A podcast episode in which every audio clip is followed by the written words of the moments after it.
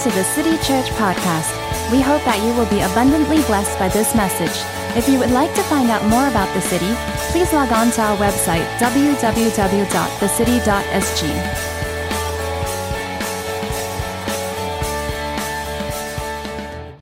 I count it a privilege, you know, to talk about the prophetic.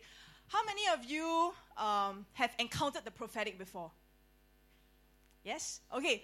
You know, the, the tough thing about talking about the prophetic is that it's so wide a spectrum, right? And so when I was preparing, I was like, there's so much to talk about. What do I talk about?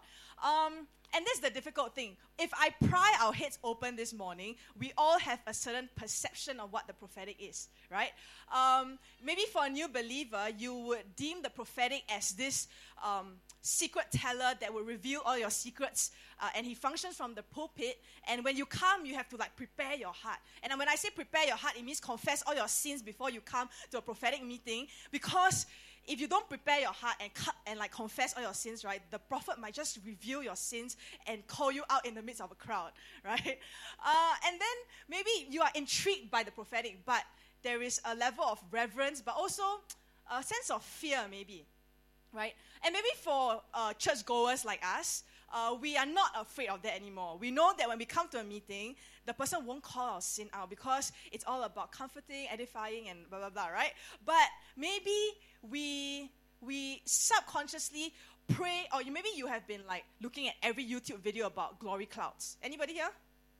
Look through. Oh, you guys know Benny Hinn, let the bodies hit the floor. Um, that means you belong to this category, okay? If you know that video, means you belong to this category. And uh, uh, maybe it's like you come to a prophetic meeting, right? And you want to focus on the Lord. But what happens to you, right, is you get distracted by or actually you don't get distracted you have overcome the distraction of shofar blowing in uh, off tune pitch right you you can overcome it right? you you can turn a blind ear is there a blind ear a deaf ear a deaf ear to, to off tune shofars okay or maybe you know when the flags come across your face, you know how to siam already, right? Or the when the the the dancing, uh, aunties dancing happens, right? You know that you are focused on the Lord. Now, maybe you belong to this category, okay?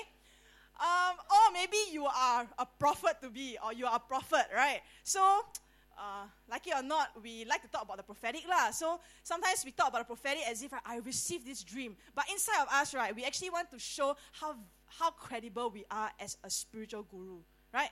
Have or not? Or just me? Uh? Okay, so you know, when you talk about these prophetic things, right, everybody's intrigued because are there spirits? Are there ghosts? You know, what's happening in the spiritual realm? What are you seeing? And when we talk about this, right, there is a tendency for us to pride ourselves in the spiritual experiences that we have, right? So I'm talking to a whole spectrum of people this morning. You might belong to any one of the categories, or you don't belong to any one of them. Okay, I think maybe you don't belong to any one of them. But um, I think today it would be a win if we come to a common understanding about what the prophetic is as a church. Right? Uh, and, I, and as I was praying for the church, I felt that God wanted to reactivate us in the area of the prophetic. Amen? Amen? You want it? Yeah. Yes? Okay. Um, I think it is determined by the hunger level in the midst of this community. How much do we want the prophetic to be manifested in our community is how much we will get the prophetic. Right? About four to five years ago, um, I, maybe some of you were here, there was a, a, a supernatural move of God that happened in our church. Remember when we were in 50 McPherson? I don't know uh, if some of you remember, but um, we would have rotting sessions as a youth ministry. Rotting sessions means uh, after service, we will go and eat lunch and then we'll come back and we'll just rot there, like rot for seven hours, like do nothing, you know. Some people will be like studying, some people will be leading worship and just doing random things, right? But we were rotting. Um, and suddenly, right, uh, in, a, in a few weeks, uh, Pastor Daniel and actually Jason. They went to Pasadena and they came back, right? And I don't know what happened there. Maybe like angels met them or something. But when they came, right, then when they prayed for us, right, it was like a it was like a revival period in our youth ministry, and then it rippled off to the church. You know, you would see like at the side, right, young people rolling and laughing in the midst of worship, right? And every um, session that we had, there was the joy of the Lord. There was a spirit of the move of God. It was precious, you know. Even you know, he like very like steady one, ah, very proper one, right? He ended up, right, getting whacked by the Holy Spirit, and he ended up laughing like crazy, and he's like, "What's happening to me? What's happening to me?" And okay, his sister, all right, who is a very proper, she started dancing with angels in the auditorium. It was crazy. And Moon, he was so laughing, right? He was laughing. He was laughing. He was crazy. And I was there, and I was like, "What is happening?" Like, seriously, what is happening? And that very Sunday, right, I really got offended with the move of God. Like, what's happening here? Like, why is everybody doing this random, like, weird thing? Like, you touch people, then people start laughing and, like, falling on the floor and flopping like a fish. And I said, God, I also want. I want it too. And then, right, I always remember Andre saying, How come, uh, when you encounter God, you always cry one, huh? Then, oh, I, in my head, yeah, but I always cry. But I also want to laugh. So I ask people to pray for me, and I never laugh. It's like I'm very serious. I'm always crying in the presence of God, right? And then I got, I nearly got offended, you know. And I prayed to God that Sunday. I say, God, if you don't touch me this Sunday, I will not believe in this move of God. I will be jaded and I'll be really offended. Okay? And I remember I went, uh, I went for lunch. Nothing happened in the service, ma. Then I said, yeah, correct already, lor. Like, uh, it, it, it's like that one, uh, right? And I, I came back and it was a rotting session, right? So, um, lo and behold, uh, if you remember uh, TNT, right? He came to me. Then he was like, Constance. And he, he laid his hand on me and he prayed for me, right? And so my, suddenly my hand started shaking, you know. You know, there are moments where I'm in the presence of God and my hand shakes, but it's like, like that only lah, okay? But this moment, right, when he, he my hand was like shaking, you know, and it shook right for eight hours. Eh. Like, I'm not kidding. Like, I, with every shake, I felt like God was uh, removing the offense from my heart. He's saying, you know, you see, you offended with me, but I will, I will show you that I am faithful. And it shook, shook. And I, we went to eat sukiya, and I was eating like that, and I couldn't eat, right? And then I went home, and I shook, right? I shook. Then when I went home, nobody at home, right? So I shook from the hand, it became my whole body, and I was flopping like a fish on my bed. I was so tired, I fell asleep, right? The next morning when I woke up, Okay? Now, two things. I felt like a new creation. But number two, my hand ticked you. You know, it was literally sprained. And I was like, what is happening here? Okay? Uh, why, why do I say that? You know, candidly, um, it was funny, but um, there was a move of God at that point in time. You know, and I think now, five years later, we have the maturity to be able to steward um, a move of God. And I feel like God is actually reactivating the prophetic in the midst of us. You know, and um, you can be like me initially to be offended with the move of God, but if you actually embrace it, you know, I believe that God can release something in our atmosphere. You know, so can we just close our eyes for a minute? I want you to just talk to God and say, God, whatever your move looks like, I want to receive it. Amen. Amen? Lord, we thank you for your faithfulness. We thank you for your move of God um, in, in the midst of us. And Lord, we ask that right now, would you just open up our hearts to embrace uh, whatever you have in store for us, God. We believe that the spiritual realm is as real as our physical realm, and we want to pull down what is in heaven unto earth this morning. We thank you and we praise you, and all of God's people say, Amen. Amen. All right. Um, so today I want to talk about cultivating a prophetic culture. Yes? Yeah, okay. Uh, if that is you, um, I want you to say, God, I want this. Okay, awesome. You guys are very responsive. I love it. So, um, I like this analogy. Um, if you know what this is, this is like a call operating center you know, in the olden times. So if you want to make a call, you have to go to a specific phone booth. And when you make the call, these call operators will literally take like um, a, a hard wire from where you are and then connect it to where you want to call right? And um, it used to be like this, right? And I just felt that um, today God is um, wiring us up to connect to Him, right? And um, the call operator is God. He has already hooked us up, the Holy Spirit actually, and He has already hooked us up to God to hear from Him for ourselves this morning. And for you who have not tried how to prophesy before, uh, good news is very simple, but of course it takes intentionality. And um, the Holy Spirit has already hooked your wire up to God. Amen? Okay, um, I just want to do, an ex- uh, do something with you guys, can? Okay, uh, can you look at the person next to you, right? And uh, if you're very close to the person, you can hold their hand. Okay? Okay? Um,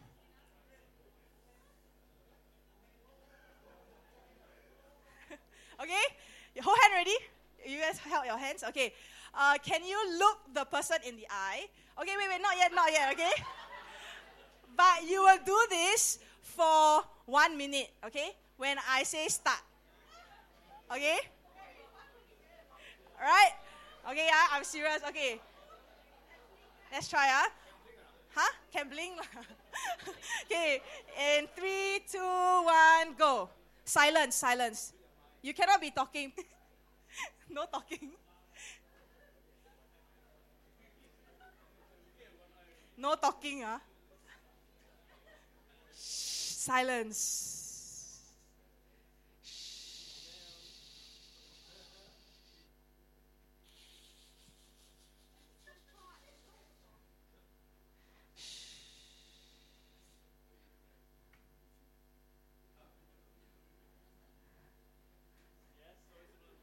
You are 35 seconds into the exercise.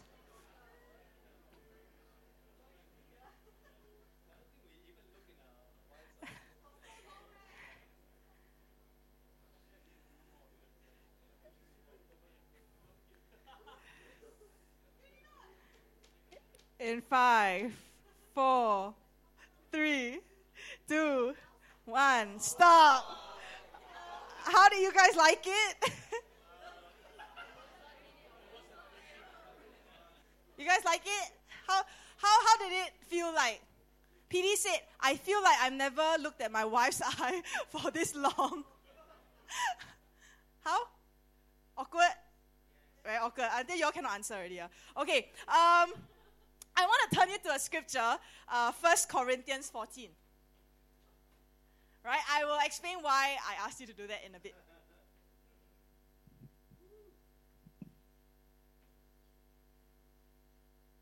Okay, in First Corinthians, are you guys there?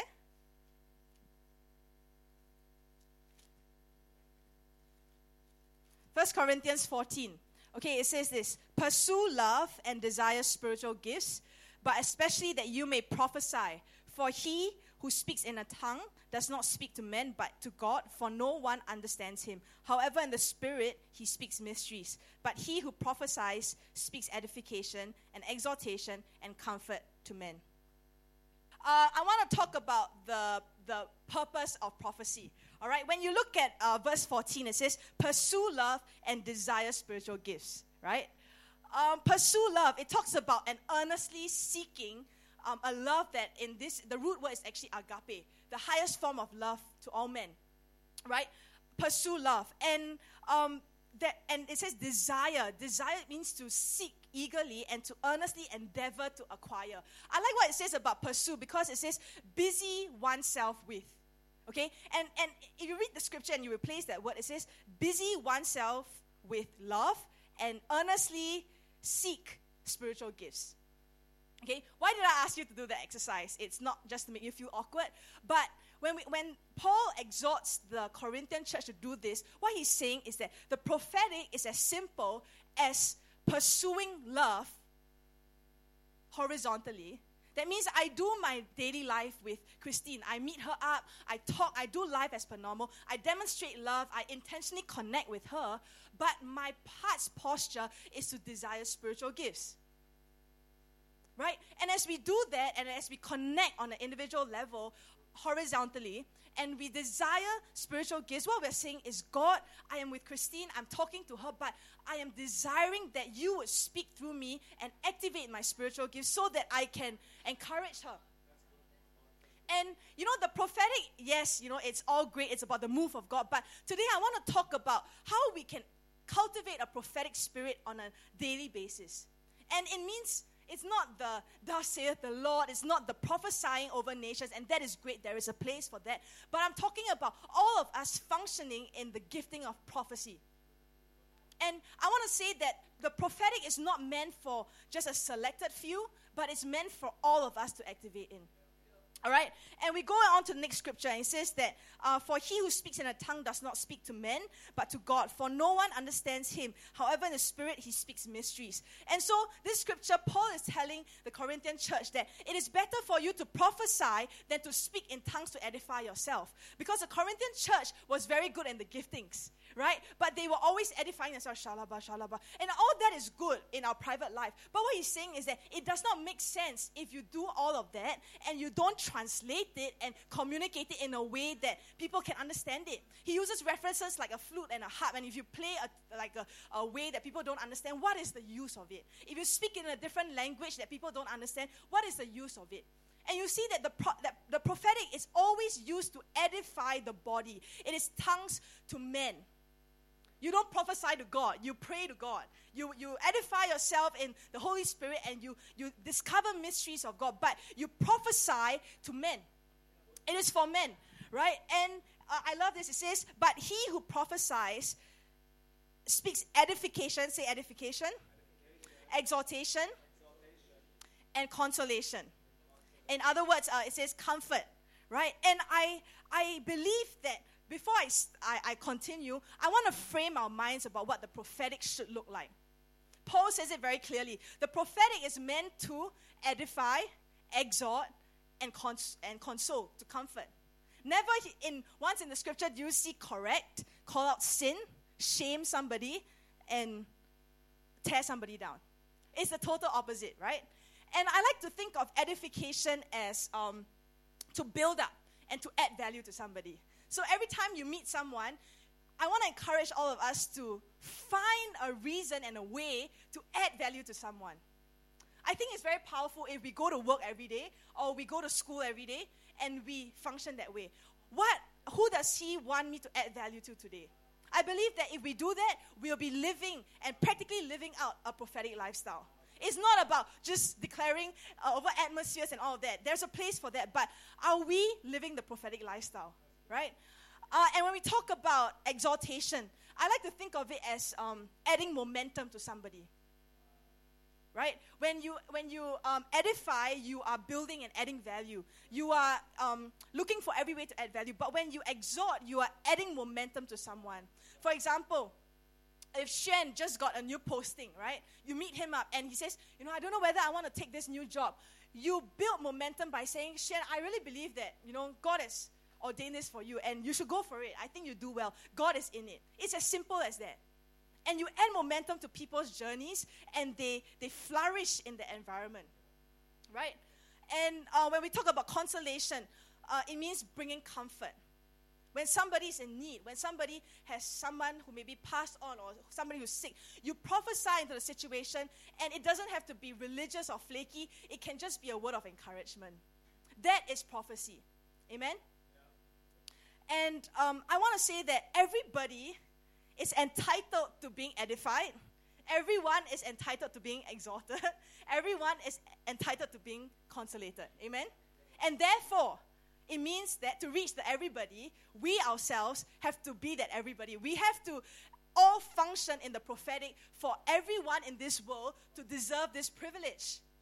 This is a privilege that Jesus died for, and it's not meant for a selected few. It's not, it's not meant to tear us down. You know, I want to reinstate the credibility of the prophetic in, in our church. You know, I think some of us might have been uh, gone through experiences where we have been hurt by the prophetic. Maybe you have been the one who was called out. I was the one who was called out last time. I got reprimanded in, in the midst of a prophetic, and I nearly backslided. I know how it feels, right? And I had to go through my journey of that. Some of you might have been hurt. You know, but I believe that the Lord wants to show you his goodness today and reinstate what the true essence of the prophetic is. That it is about touching the love nature of God, understanding his characteristics and his heartbeat, and then simply revealing it to men.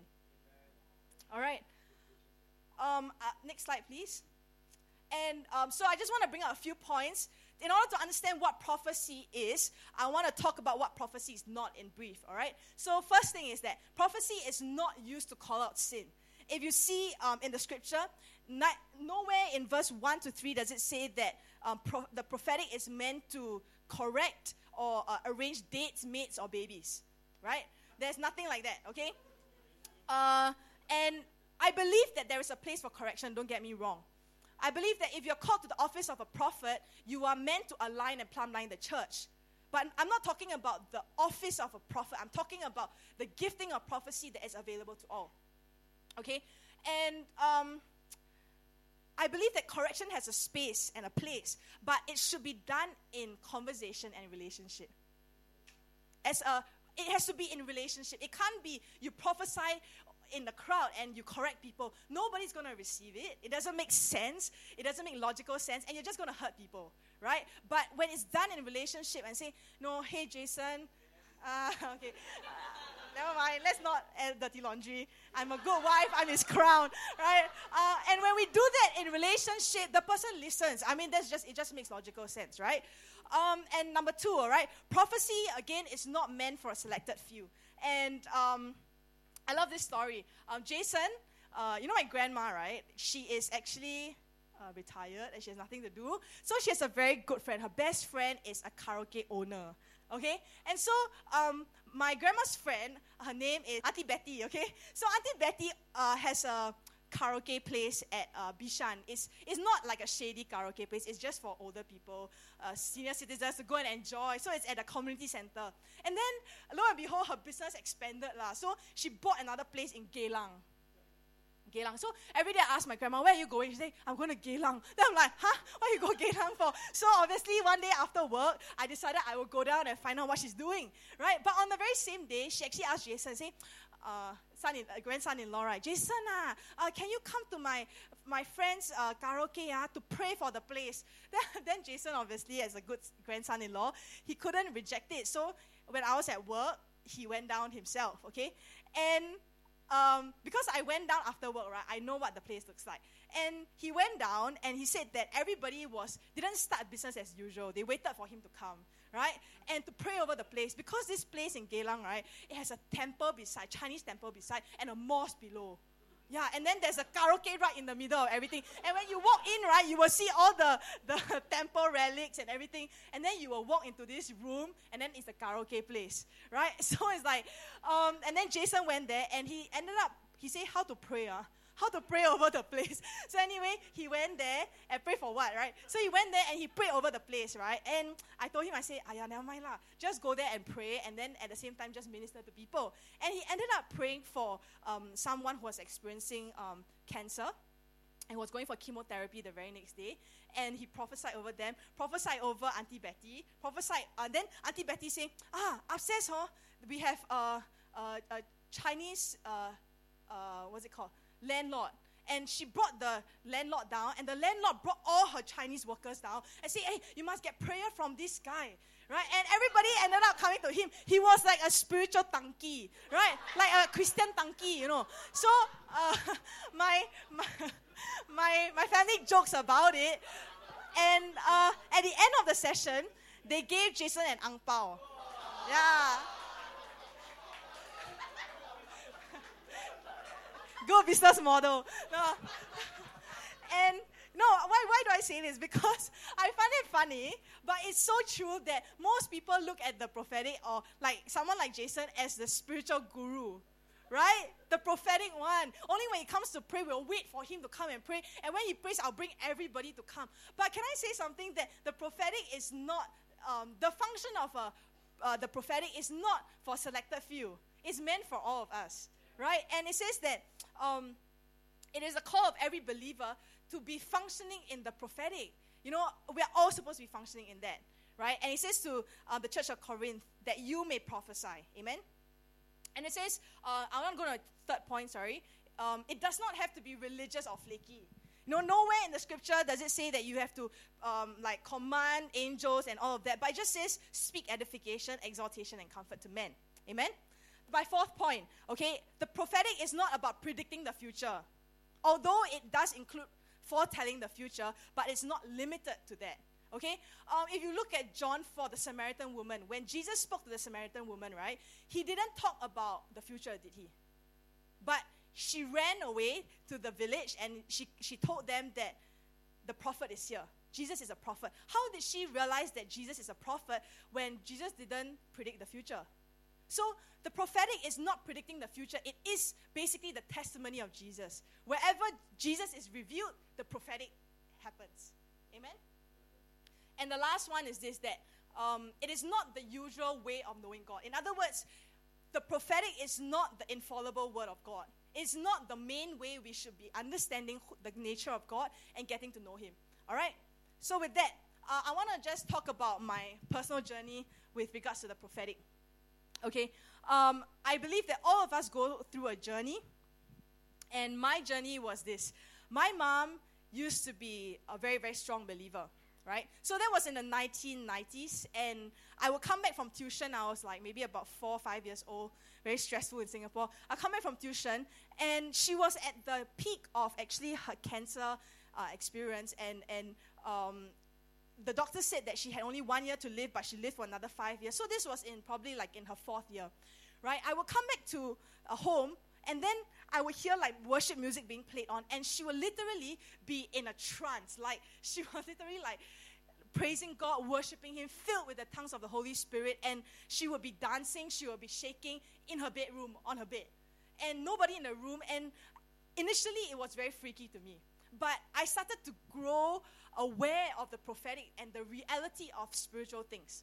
She, it, it would be like so extreme that when she's talking to a friend on the phone, she cannot speak in proper English.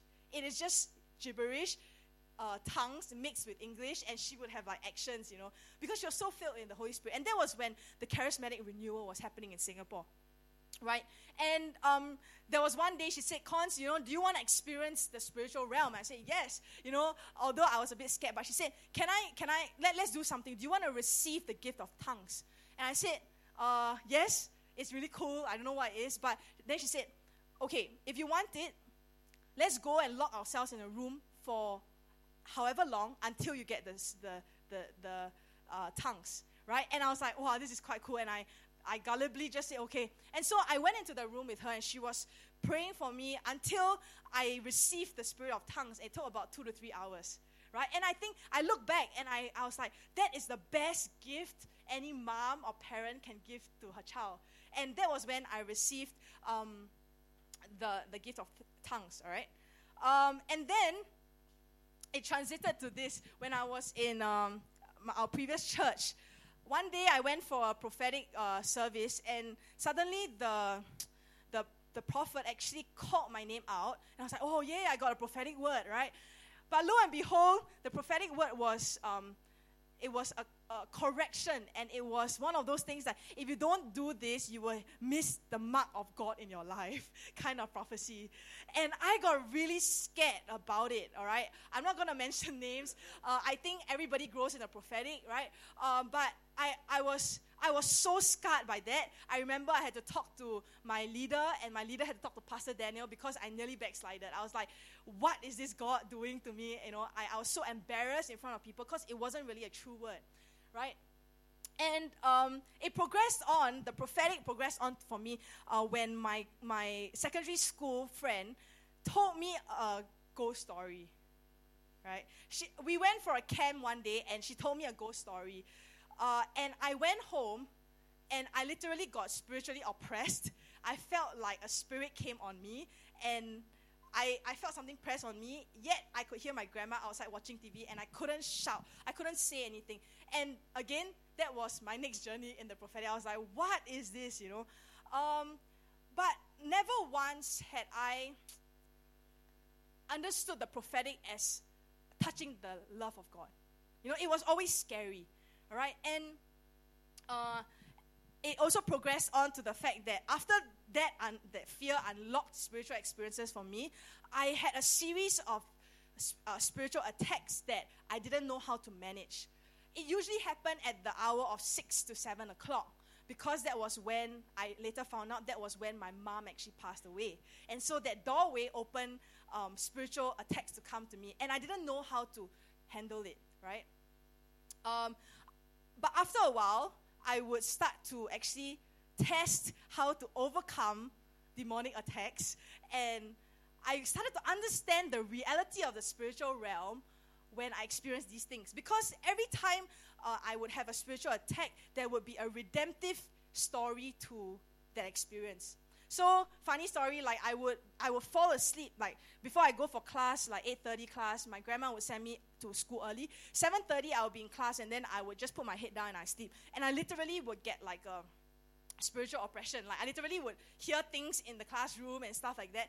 And or like when I was in JC and I was sleeping in the canteen, and then suddenly I, I feel something on me or I, I, I hear things around me. But why why do I talk about this? Um, I feel like God has schooled me in the school of hard knocks with regards to understanding the prophetic. And I want to say that the prophetic, although it was like the negative side, uh, I've had good experiences as well. Um, it is so real that it's like, it's like as if I pinch you right now. And I want us to get it. It's, it's the spiritual realm is so real that it's more real than our reality.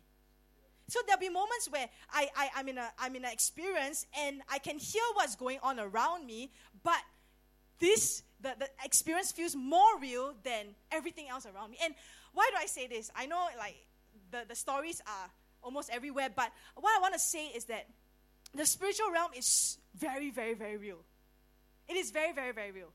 But we have a part in taking what is real not the negative stuff, of course, the, the good stuff like edification, exhortation, and pulling it down to, to earth and giving it to people. Not the spiritual attacks, uh, but, but the good things, right? Um, and so I would literally test, you know, like, because it, it, was almost like so consistent, right? I would test, like, if I breathe slower, would I feel that um, there's nothing on me, or like, you know, maybe it's not a spiritual attack. And, and uh, I would really test it out. Sometimes I would pray in tongues. Sometimes I would keep quiet. You know, I would try different things. But the, the spiritual realm became so real to me that I cannot deny its existence. All right? But it transited to this point where God was revealing to me that really the prophetic is not about all these experiences.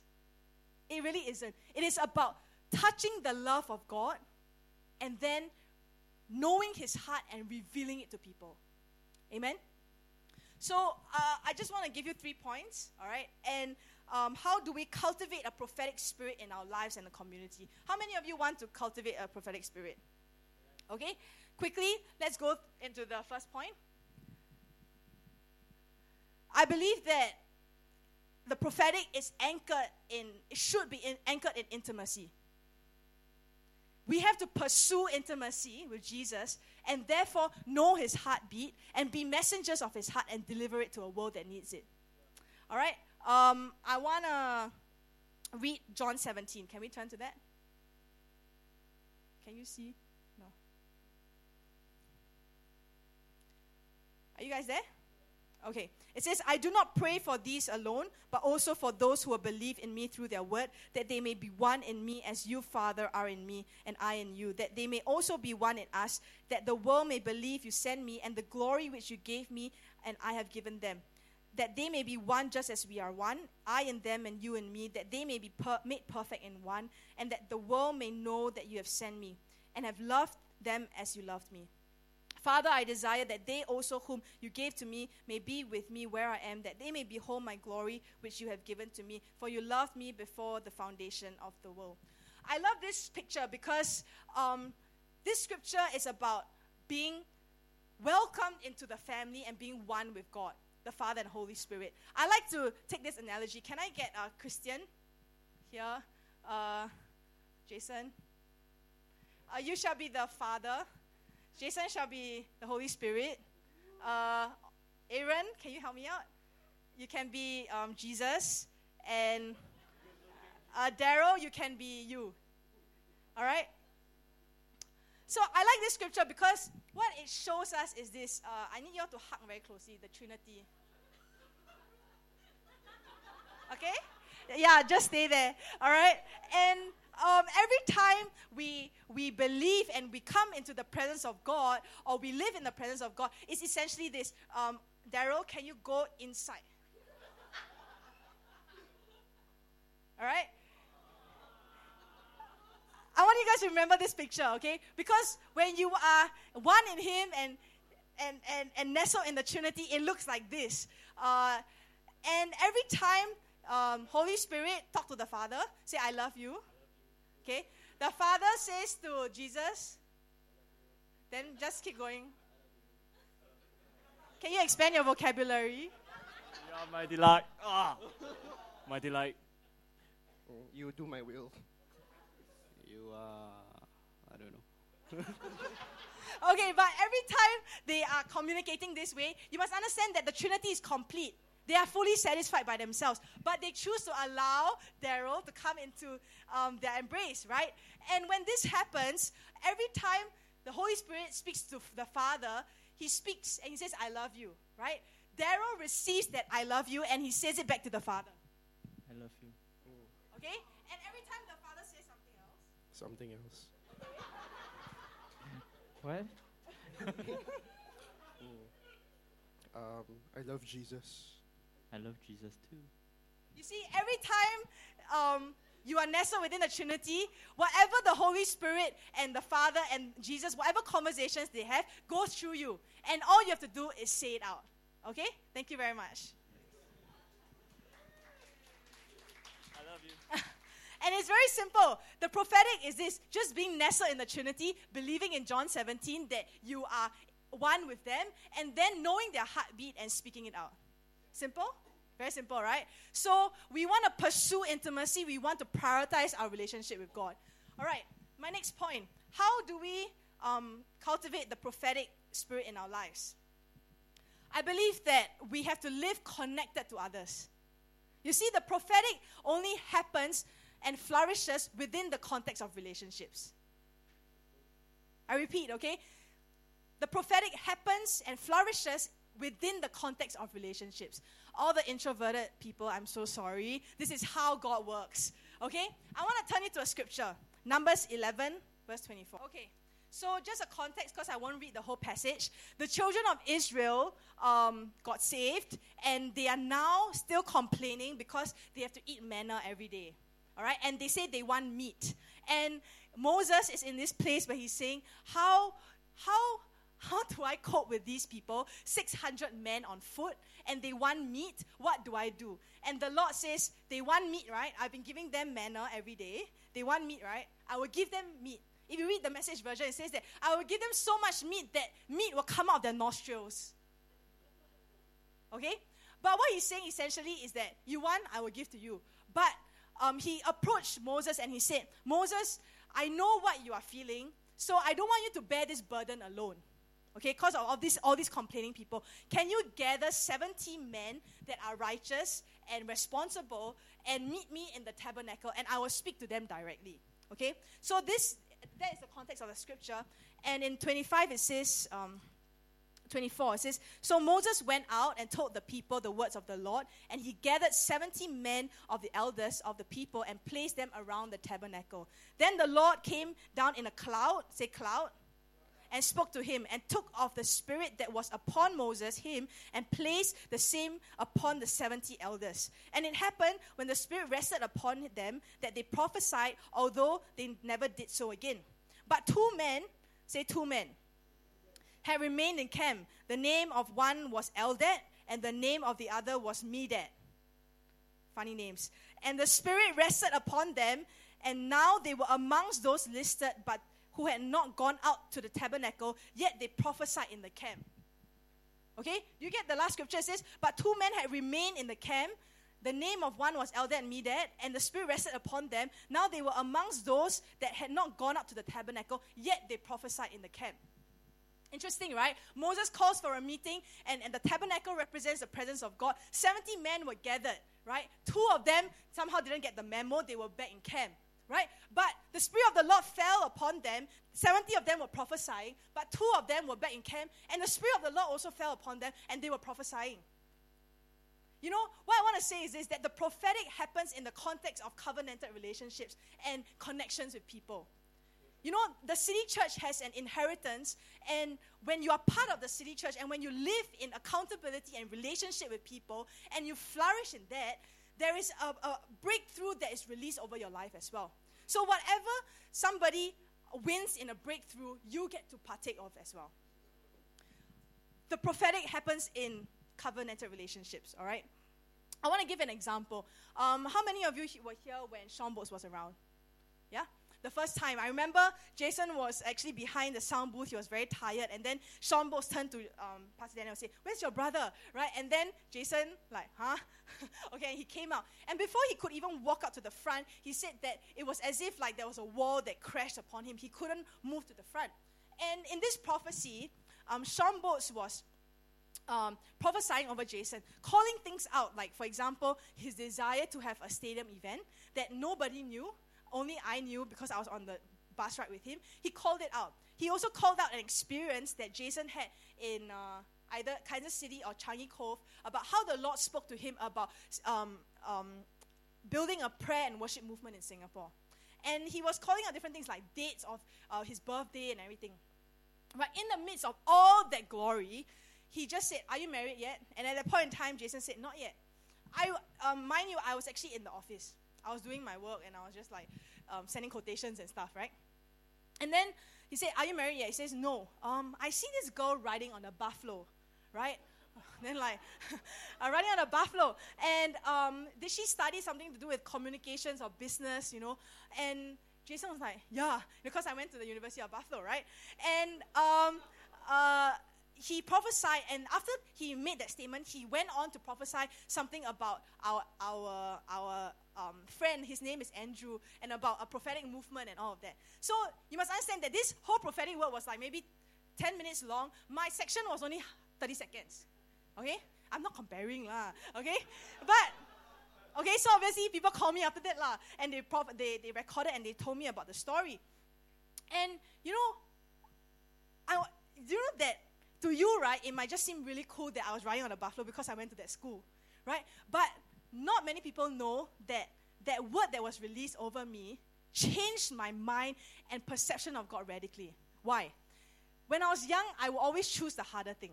I would choose to go to JC because it's a harder thing. I can go into the wilderness and I can lean on my father. I had a very warped mentality about the father's love. I will always choose the harder thing. You ask me to go do whatever, go overseas or whatever, I, will say, yeah, I will choose the harder thing so that I can rely on God and be that, that, that one who overcomes in the wilderness. Only when it came to my university education did I choose what I wanted. And because the Lord was revealing to me that He says, Cons, I'm a good father. What is in your heart? And I tell you, it, nobody knew, but it was the first time I dared to make a decision to go to that school. My whole family wanted me to go overseas. I stayed in Singapore. Uh, and, and the first time in my life, I decided that, okay, I'll believe that God, you know what's on my heart, and unless there's a red flag, I will go and I can trust your goodness. And so when, when he prophesied that I was riding on a buffalo, it didn't represent a school that I was going to. It represented a mentality shift that I know that the Father loves me and He cares about me, and I don't have to be in fear. God, what do you want me to do? I don't have to always choose the harder thing. And it radically changed the way I made decisions in life. I function in a freedom. And, and you know, 10 minutes is one thing, right? The prophecy. But 30 seconds, when the word of the Lord speaks straight into your heart, it means so much, right? And why, why do I say that? I was in a relationship with Jason, not a covenanted relationship then. But when he experienced the, the goodness of God and the Spirit of the Lord upon him, I benefited even though I was not in the service. Do you understand the power of relationships? You get to experience the breakthrough of somebody else even though you're not there. That is why we have to be plugged into a community. That is why we're pursuing the prophetic together, not alone. And again, I'm sorry, introverted people, that's not how it works. You can't experience the prophetic isolated. It doesn't work that way. All right? And my last point is this, right? The prophetic is about calling out the goal in people. Say, call out the goal. Not dig goal, huh? Call out the goal, Okay? I love um, Andre's sermons. Uh, he set the stage for me about the culture of honor. Can we just give him a round of applause? You know, the Saturday before his last sermon, he was in the, in his office the whole entire day I, until I don't know what time. But I, the, the amount of commitment and research that goes into each sermon and preparation, I, I really think it's phenomenal, right? And I want to honor him for that. But um, the prophetic thrives in a culture of honor. It thrives in a culture of honor. When you are when you are celebrated, the prophetic is natural because it's very very safe. You are not afraid of saying the wrong thing, right? Um, I want to turn you to a scripture, John four. This is the last scripture.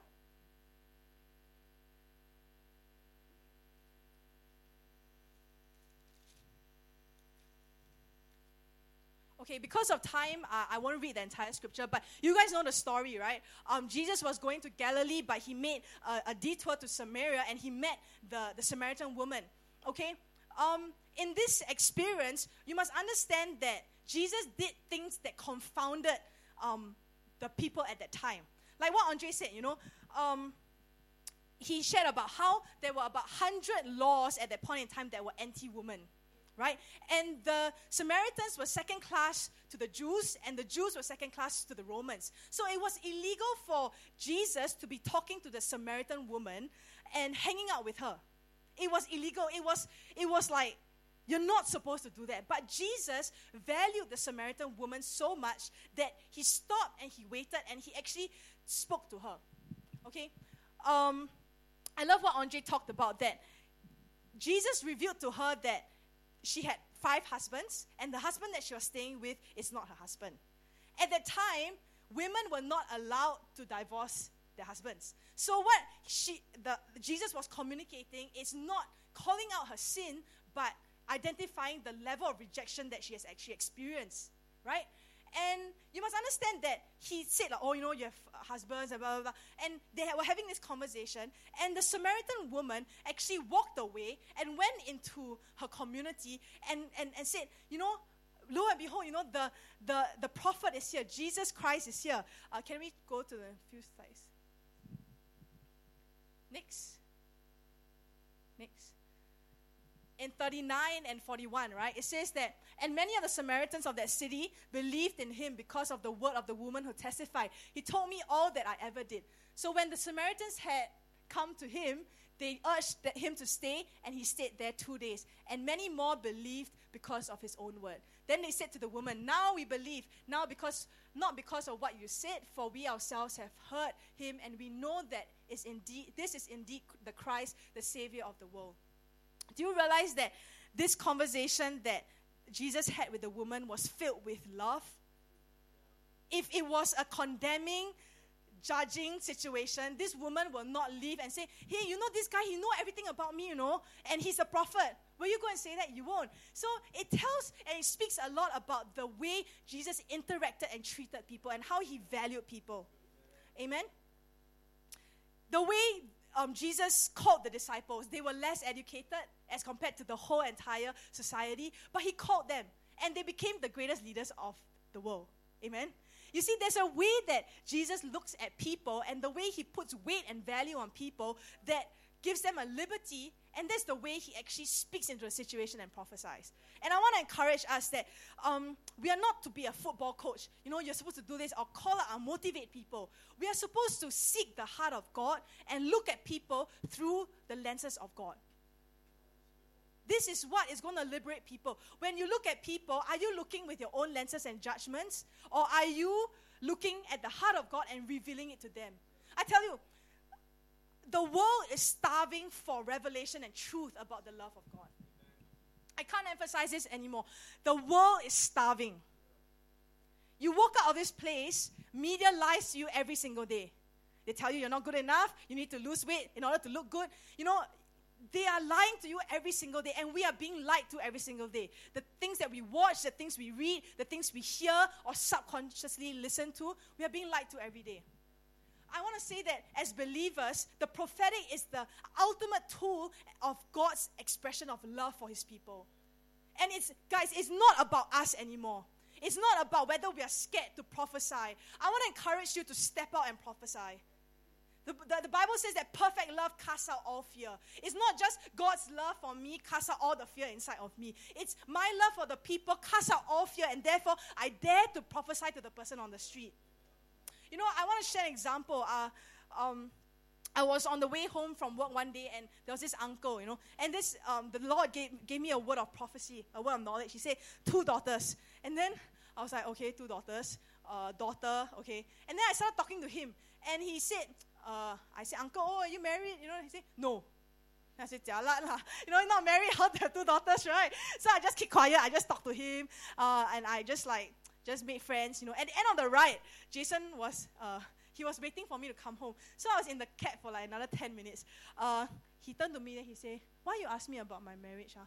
Then I said, Oh, I'm not like just asking, you know. And he said, Oh, I actually just divorced with my wife, you know. And I said, Oh, uncle, you know, actually just now uh, I wanted to pray for you. Uh, can I pray for you? I heard the, the Lord say that you have two daughters, you know. Uh, and then I, I prophesied over him and I just released the word and I was just obedient to it. I was scared, but I was just obedient, right? And then he started like tearing up and he was like, How you know, ah? How you know? Then I said, uh, I'm a Christian and Jesus told me. And he said, wow, you know, uh, um, last week, right, there was another lady who shared with me about the gospel. Is it he died for me 2,000 years ago? And, and the gospel, he wanted to know the gospel, and we exchanged numbers, and he wanted to come to our church, just that he couldn't because of work, right? And, and he started texting me, saying, thanks so much for praying for me. You know, I don't, no longer feel lonely or guilty. And he showed me all the messages his daughter sent to him of like, like, uh, Daddy, how come you never buy this for me? Why you don't care about me? And he started pouring out his heart to me. Why do I say this, guys? The world is starving for revelation of God. It's not about whether we're scared. I, I just want to encourage us to get over our fears. If we, if we are contained in fear, the world will never know the goodness of God. It's not about us anymore. It's not about whether you throw your face on the floor. It's about them receiving a revelation of the love of God. I want to end with this story, and uh, I'll get the band on stage when I was about 17 years old, I was actually walking around school because we were doing a prayer walk. And we would literally march around the school because we believed that the walls of Jericho will come down, right? Uh, and we did that. Then rain, then we run back, you know. And, and it was it was it was amazing. Uh, I had I, I went I slept right uh, that very night, and uh, I I had a spiritual encounter. In this spiritual encounter, uh, I I was sleeping and I, I felt like there was, I was in, caught up into a spiritual place. I don't know where it was, but suddenly I felt a bit of oppression, and uh, I started to hear screams. I heard screams of pain and. Uh, it's, it's, it's not the normal kind of pain, it's like excruciation. And uh, I heard fire crackling. I heard young people screaming for their lives, like they were burning in fire. Okay? And I'm just don't get me wrong, I'm not a doomsday preacher or whatever, but I can't I can't water this experience down because I will be disobeying God. But in this experience, I heard the crackling of fire, the pain that people were experiencing. And so naturally what I did was I was like, what's this? I, I it, it hit me that this was like it resonated like or it reminded me of hell Right, so what I did was in the spirit, I saw myself stepping out on my bed, and I didn't know what to do, but because the voices were coming out from the floor, so I just did this. I was like, you know, I want to step and I want to silence the the this experience, right? I was stepping and I didn't know what was happening. I was like stepping on cockroaches. And then, lo and behold, when I was doing that, suddenly in one unison, right? I heard I heard like millions, okay? I heard it, it was uncountable. It was like young people and old people, but mostly young people, they were shouting out in pain and they, they, they screamed this. They say, Please share Jesus with me. Please share Jesus with me. Don't ask me how this works. I don't know. I don't know why they would be in pain and hell and then they would be shouting, Please share Jesus with me. But I remember that when I had that experience, it marked me for my life. Because every time I saw somebody on the street, I would hear that cry. And and I couldn't turn an empty ear when I have a word of revelation for them, even if it's just to comfort, and edify, or exhort. I cannot turn away because the world is starving for a revelation of God and for us to share Jesus with them. Guys, we have so much here. You don't realize how much we have that we can give to the world and for them to receive. You don't understand how much they are starving for it if we understood, we will not be living the lives we are living now. And I want to encourage you, it's not just on the street, it's not just, you know, beggars or whatever, it's in your workplace. They are starving for a revelation of God. Will you be the answer? Amen. Can I just invite you to stand?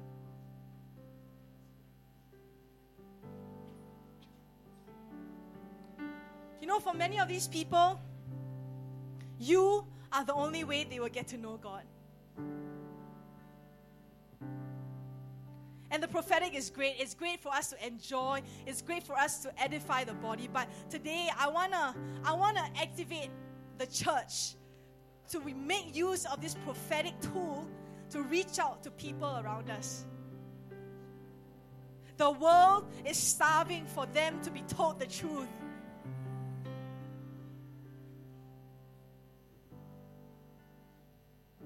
Father, I ask right now, will you come and put your burden in us? Why the prophetic God? Why do we have to function out of that? Will you come and give us a reason why?